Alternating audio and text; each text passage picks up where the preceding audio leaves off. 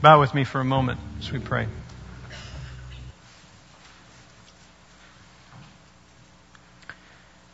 We do look forward to that glorious day.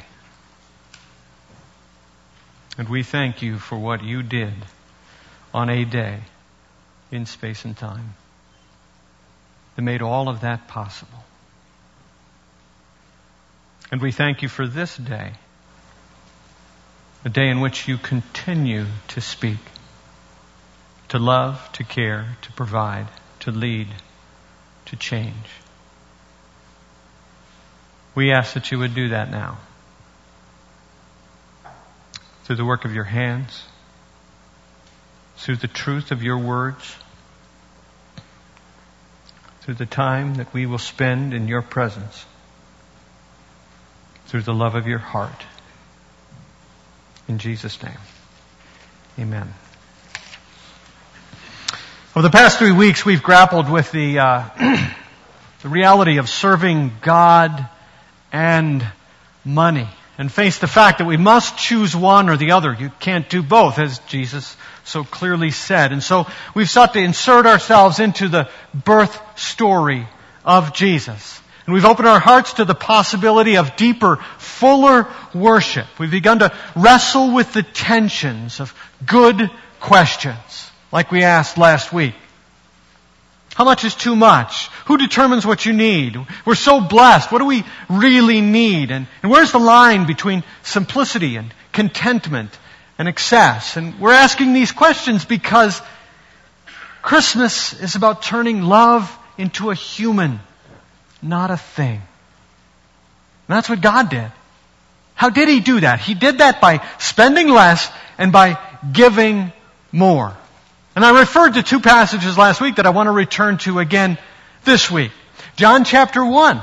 He spent much. Verse 1 says, In the beginning was the Word, the Word was with God, and the Word was God. It goes on to say that everything that was made, nothing was made that wasn't made through Him. He spent beyond your wildest imaginations to create the expanse of this universe the beauty of this world, the intricacies of who we are as individuals made in His image. He spent a great deal.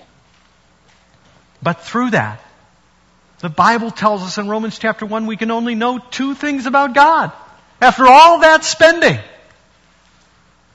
we can only know that He is eternal in His power and He is divine in His nature. That's what Romans 1 says.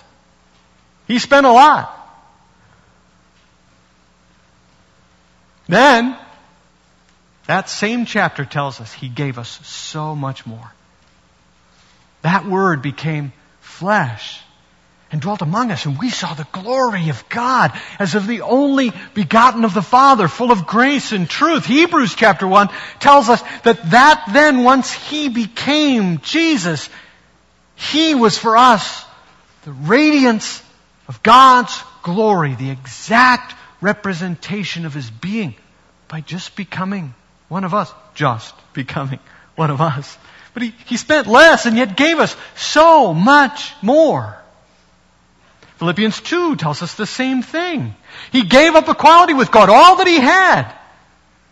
He could have, through all of his eternal power, judged us, screamed at us, communicated his will to us. Instead, he set all of that aside and took on the nature of a servant, being found in human likeness.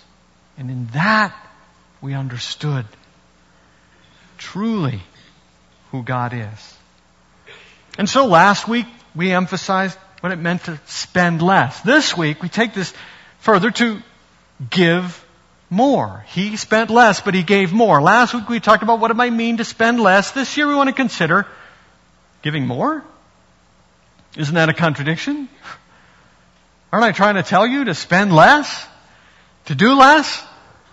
The invitation to push back against the religion of consumerism has, has resonated with us deeply. We, we grow weary of the holiday ads and the campaigns and the decorations that come out earlier every year, right? Used to just be ahead of Thanksgiving. Now it's ahead of Halloween. Don't you tire of that? We've grown weary of watching our kids struggle to find the connection between Christmas in all of its trappings and, and the true birth of Christ. We've grown weary of reaching the end of another Christmas only to be filled with piles of stuff we don't really need. So this invitation to push back and to enter into the story and spend less and spend what we do spend intentionally has resonated with us. Feels right. But why would I then ask you to give more? Because Christmas is about God giving Himself away to the people that He loves. So we ought to do the same. Christmas is about turning giving into something meaningful through relationship. Christmas is about turning giving into something meaningful through relationship. I mean, God gives, doesn't He? But what He gives is Himself. He incarnates love. He personalizes relationship. In four words, through His hands, through His words, through His time, through His heart. See, I think we can all agree that there's something special, something deeply, something deeply moving about certain kinds of gifts. Don't you think? Think about the most memorable gift you ever received. Why do you still remember it? You're probably not thinking about a new car sitting in a snowy driveway with a big red bow on the top. You probably aren't remembering a diamond bracelet or a new golf club. Oh, some of you might be. Hmm. For most of us, though, this special gift we best remember was a different kind of gift, wasn't it? It was a special meal that you spent with someone, or, or a special day that they gave to you uninterrupted. It was something someone, something someone wrote specifically for you. It was a trip you took with someone that you really cared for. It was a handmade treasure. It was a work of someone's hands, maybe. Is that possible? I bought a few of these gifts here this morning. The most beautiful you see right away. This is a table. It's handmade. I have news for you. I didn't do it. My brother made this table for my mother. Beautiful, isn't it? It's gorgeous. In fact, when I told my wife I was going to use it as an illustration and she was going to help me get it over here, she, was, she was like, Yeah, and how are we getting it there? Because nothing can happen to this. It's gorgeous. It's a work of his hands. Um, when we moved my mother down here to live with us, this was of greatest concern. Can't be, can't be hurt, Barry. It can't be damaged. Why? Because it's a table? Because he made it for her. Now, I by contrast make things with my hands too. Sort of. I made this for my wife. Isn't that beautiful? It's back when I was fooling around with some barn board and slate, and I ended up. Um, my wife uh, likes old, rustic, dusty things.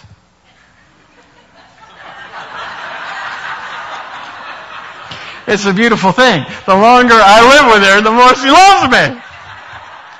It's great, isn't it? So anyway, um, I was fooling around and I and I made this and, and we, we lived in a in, a, in an old colonial um, and uh, and and this just kind of fit the setting and uh, and and the words on here are from a song that she likes and so I I, I made this. It, it's not nearly as beautiful as that, is it? to my wife, it is. Anyway, right? Yeah. Um, I also have a little bag. She gave me this last year for Christmas. Nothing special about the bag, except what's in it. All kinds of little pieces of paper. And they have notes on them. verses, words of encouragement, reminding me that she still believes in me, Pretty cool. You can read them if you want, but you probably don't want to. They don't mean anything to you, but they do to me. Uh, this I made too. Uh, this has significance because um, these come from Italy. It cost us almost nothing. But on our way out of the country, back here for the last time, one of the last things we did is we went to a place where we knew we could find these, and uh, we we bought these um, so that they would we could put them at our house. We had bought a house here, knew we were going to be settling, and that's our address. And and uh, and then you don't know how hard it was for me to get this frame to actually work, but I did. Built the frame, and this hung on our house. And you know, there was something significant about it because it was a bit of a tie to the world that we had lived in. You know, that meant so much to us and spent so much time there, and then and then to the world that we were coming to, and the first home that we would ever own, and and uh, so when we moved up here, this didn't stay with the house. Hmm. I also have a, a, letter. I just received this from my brother. Um, you can read this one too. This will choke you up. He wrote it at Thanksgiving. And kind of very, not long, but in such a meaningful way, spoke to the different members of his family and how thankful he was for them. So, should we play, um, you know, get the, you know, the prices right or something and try and figure out how much these things are worth? Hmm. You see, the reason a father keeps a simple frame with a picture of his girls glued in the middle isn't because it's an expensive work of art, right? He keeps it because it's created just for him with their own hands. And when he looks at it, he thinks of them and how much they love him. It sounds so obvious, but maybe we've drifted so far from this liberating truth. God answers the world's problems in a very relational way, doesn't he? He didn't do that with material things, even though he's blessed us with so many good things. He gave us himself, and this simple truth is why giving is still a good way to celebrate the birth of Christ. It, it points us the way out of our chaos of consumerism. Giving is good. It's okay. It just, in fact, can actually uh, show the power and beauty of God coming into the world again as, as we show how much another person really means that we would do that for. It just needs to be the right kind of giving. So, so let's explore a little bit about what this means and how God gave himself to us. You see, God gave more through something called the incarnation. That's how he did it. He gave more by becoming one of us. It's really not even a word that shows up in scripture, incarnation. It just simply describes this reality that's so obvious in the New Testament of what the Christ became for us. It's the miracle of Christmas. It's the miracle of the infinite becoming finite. A baby, fully human yet fully God. The moment that Jesus entered into our story. Let's return to these passages that I was referring to. Philippians chapter 2. There's still more here to see than, than I've just referred to, so I want to show you something else. In Philippians chapter 2, the context of this uh, description of Jesus becoming uh, like one of us is one that says you ought to be like him. Verse 5 starts the description, and he starts by saying, Your attitude should be the same as that of Christ Jesus. You should do this. And then he describes how that happens. And if he can do it, you can do it.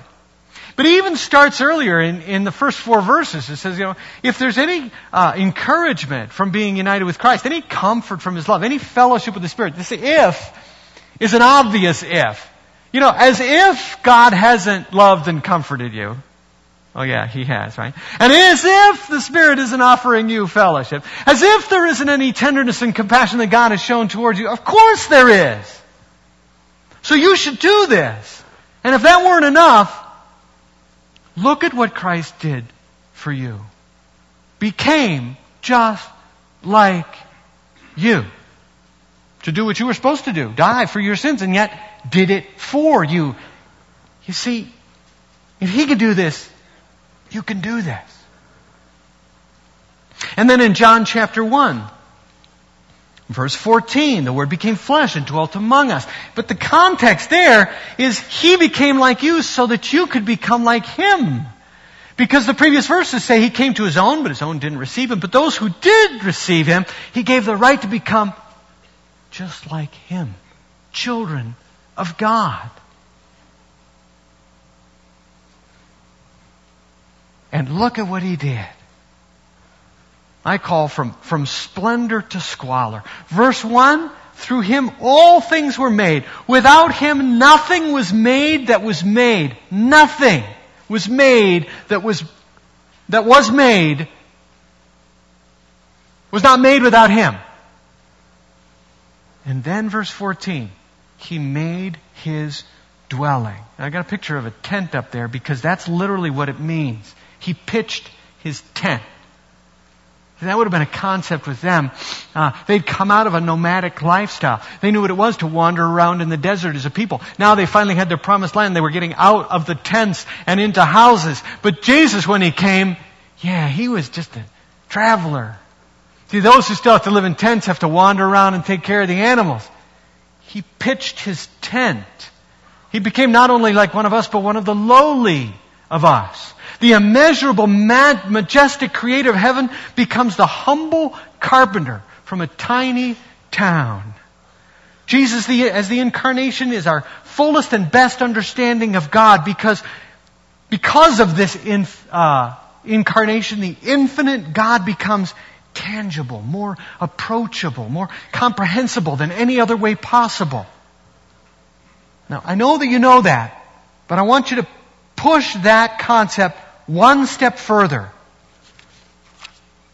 Apart from the incarnation, you would not know, number one, how much God loves you.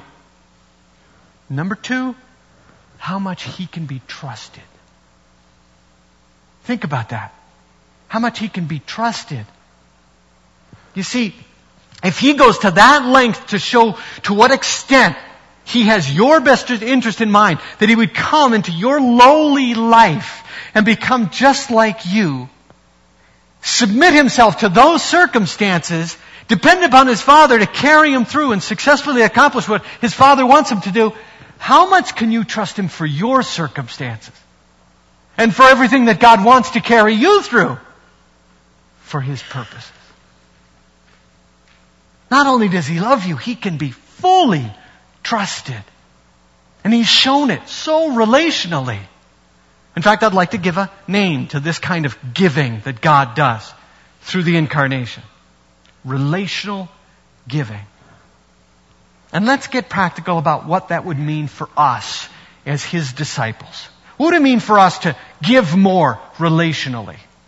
Three suggestions. First of all, presence.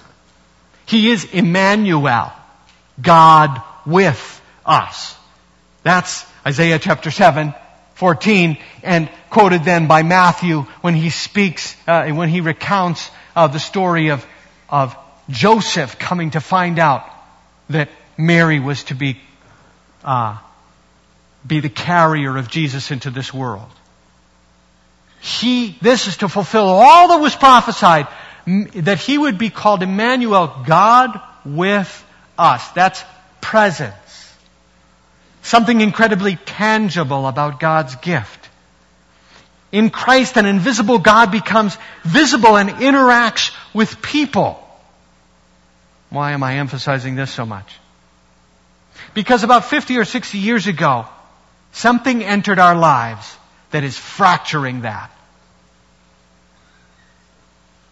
A telephone. Yeah, TV's not bad either. But we'll stick with the phone. Do you remember when the phone would ring? Oh, okay, let's go back to the dusty ones, like, you know, the old dusty ones. Um, do you remember you'd be in the house, you could be doing anything, if the phone rang, you answered it. Who wrote that rule? Think about that. There was like one phone in the house, or maybe two, you know, there was one in the master bedroom and one in the kitchen. Remember, and you had a long cord? Maybe. That was the new thing. If you had a long cord, you could actually walk around the kitchen. Instead, you, you, know, they were first like this and you stood in one place. Whatever happened, that person had the right to interrupt whatever was happening in your life in that world. Because you didn't have answering machines. Believe it or not, some of you I know, it's wild. You know, there were no answering machines. There was no opportunity to call back later. There was no caller ID. There was, and look at what it started. A world in which we are fractured and inter- interrupted by all kinds of things all the time, aren't we? Now, some of these things are fantastic tools. My smartphone allows me to do things that I could never have done otherwise. I, I have to go on a trip this week that's, uh, that was unforeseen, and yet it's a good thing, and I'm going to be able to go and do it and help somebody out. And and I know that I can do that for any number of reasons, but a whole bunch of them have to do with the fact that on that phone I'm going to be able to keep up with this and this and this and this. It'll be alright. So it's not all bad. But it has fractured us into an impersonal way of living, isn't it? We tweet, we text, we talk. How much time are we with each other? You see, this is Emmanuel. God with us. Why didn't he just tweet us? Why didn't he just text us? Oh yeah, he did, by the way. But it wasn't until he came that we really saw the difference, didn't we? How can you do that practically? I read about this idea. Some kid bought his dad a, some coffee. I suggest that it be one of these. Uh, and he gave it to his dad, but he said, but the one stipulation is we have to drink the coffee together. Cool idea. So you can have this coffee, but every time we brew it, we're going to brew it, we're going to sit down, we're going to talk together. What a cool idea. This isn't the first time my wife's done this kind of thing, but she's given me some, some gifts that were, you know, little coupons, and they were like, okay, and, and this is what we're doing. We're going here, and we're going and doing that. It's a gift of time together. You see, that's relational giving. We should give presence, CE. Because God did. Emmanuel, God with us. Secondly, it should be personal and lasting. Not only did Christ give his presence and become, but he also became personally involved in time and for all time and eternity. Over and over, the Gospels demonstrate uh, the relational nature of Jesus. He simply liked being with people. He paid attention. He listened. He noticed. He did everything that people in a hurry forget to do.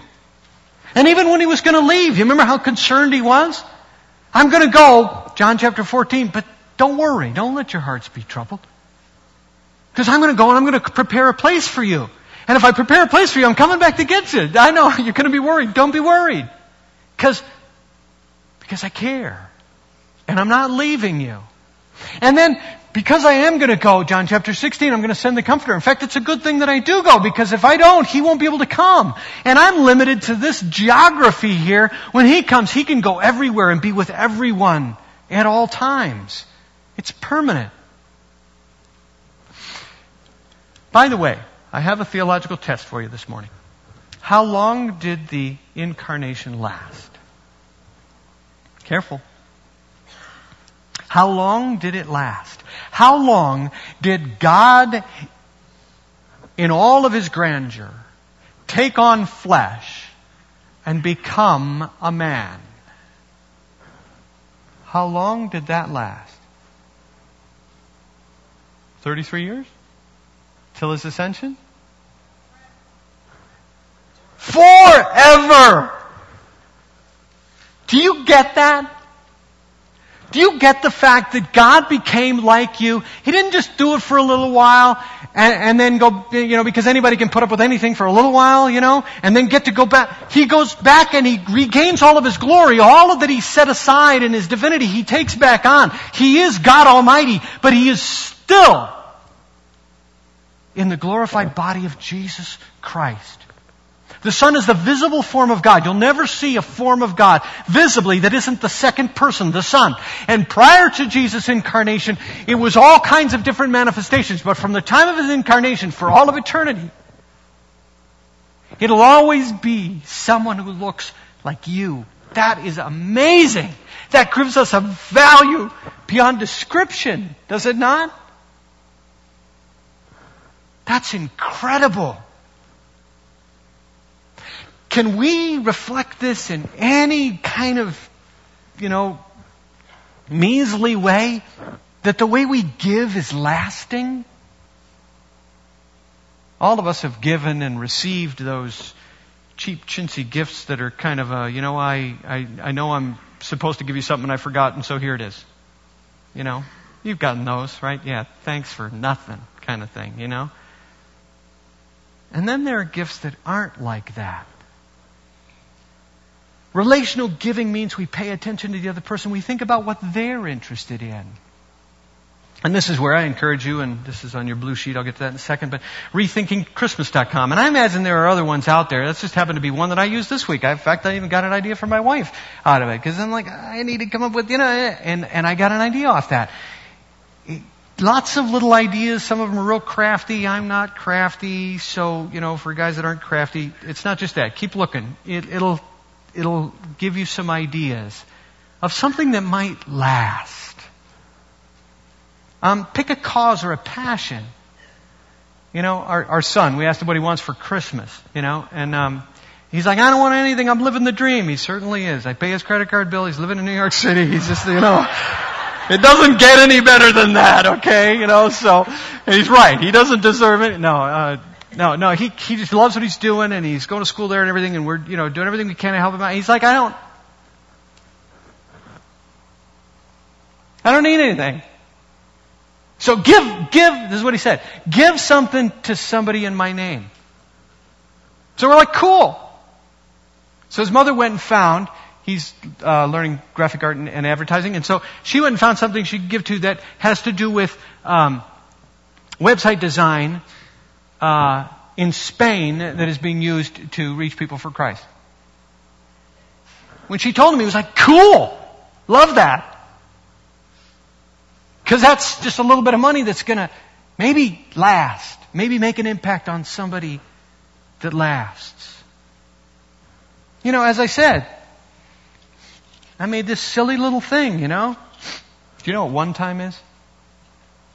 It's a great thing for people who don't know how to do woodwork. Uh, I'll tell you about it later in case you don't know. But this thing looks somewhat decent because of one time. But that's a little diversion there. It, it, it, it just is what it is, and and I'm not real good at it, but guess what? It didn't stay with the house. It lasts. It was something, just a little something that, hmm, what can we do that we would give that's personal and lasting? Finally, it's sacrificial. There's an aspect of the incarnation that God is becoming a servant.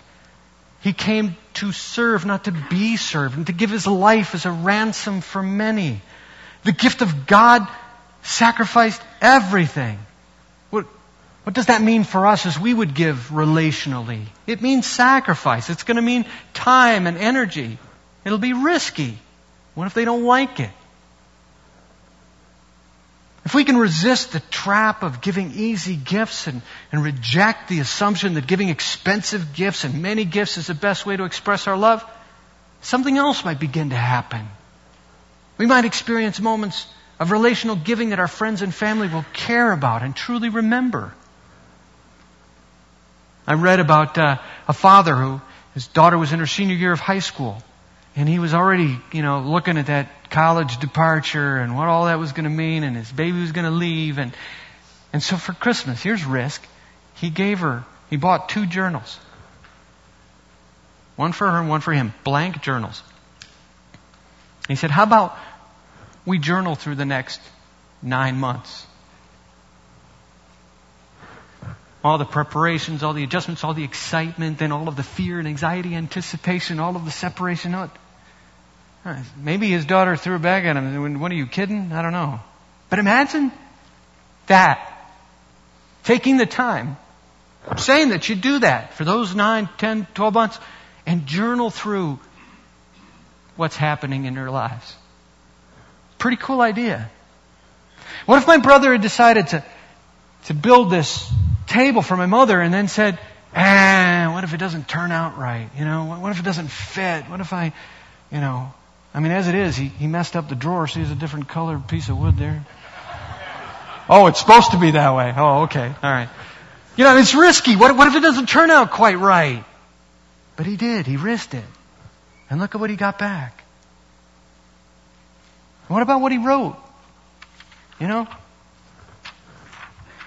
What if, uh, what if we risked actually taking some time and writing something down? I do that. I buy cards that are blank. Never heard that one?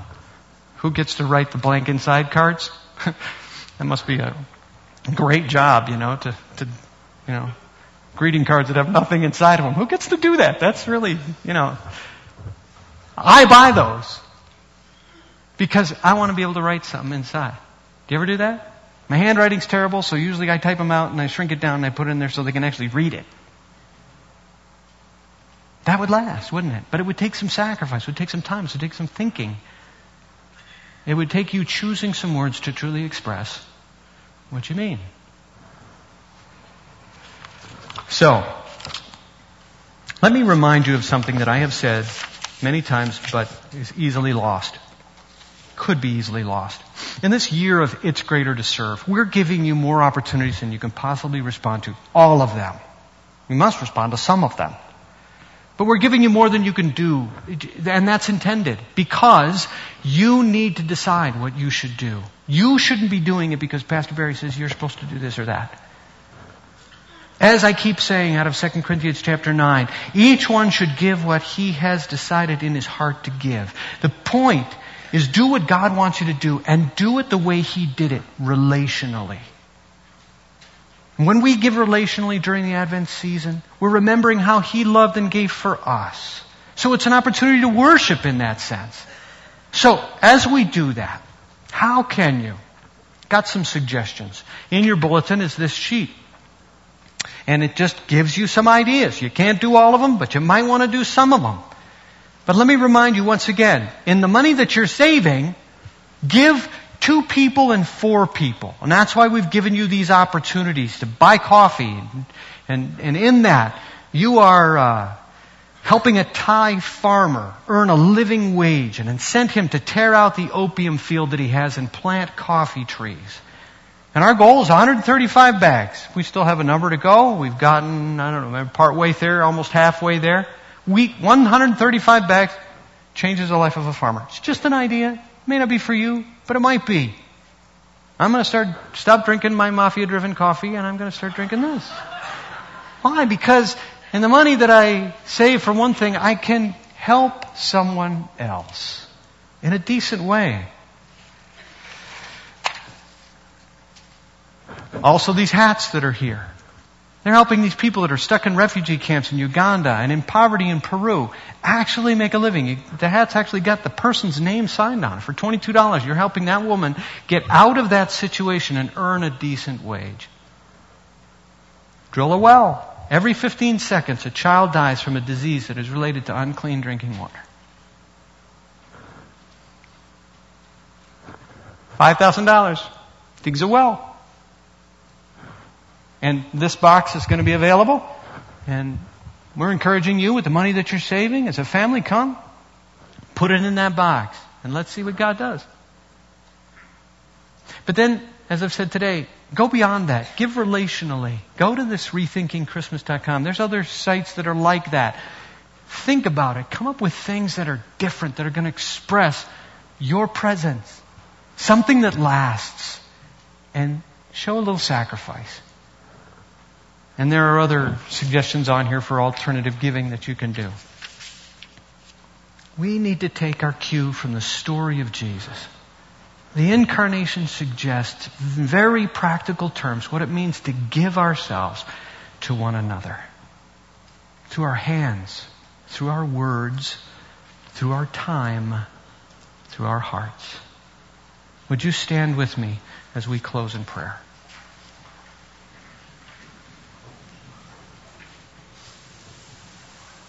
Heavenly Father, we pray as we began. Help us respond to the work of your hands by getting our own hands busy. Help us respond to the truth of your word by expressing our own to those we love and to you as well in worship. Help us as as we would give the time of our presence by being fully invested in giving ourselves to each other in this precious commodity that we have called time. And help us to love with full hearts, truly finding ways to express our appreciation through giving of ourselves, giving more. Freely we have received. Now help us to freely give. And all God's people said, Amen. God bless you.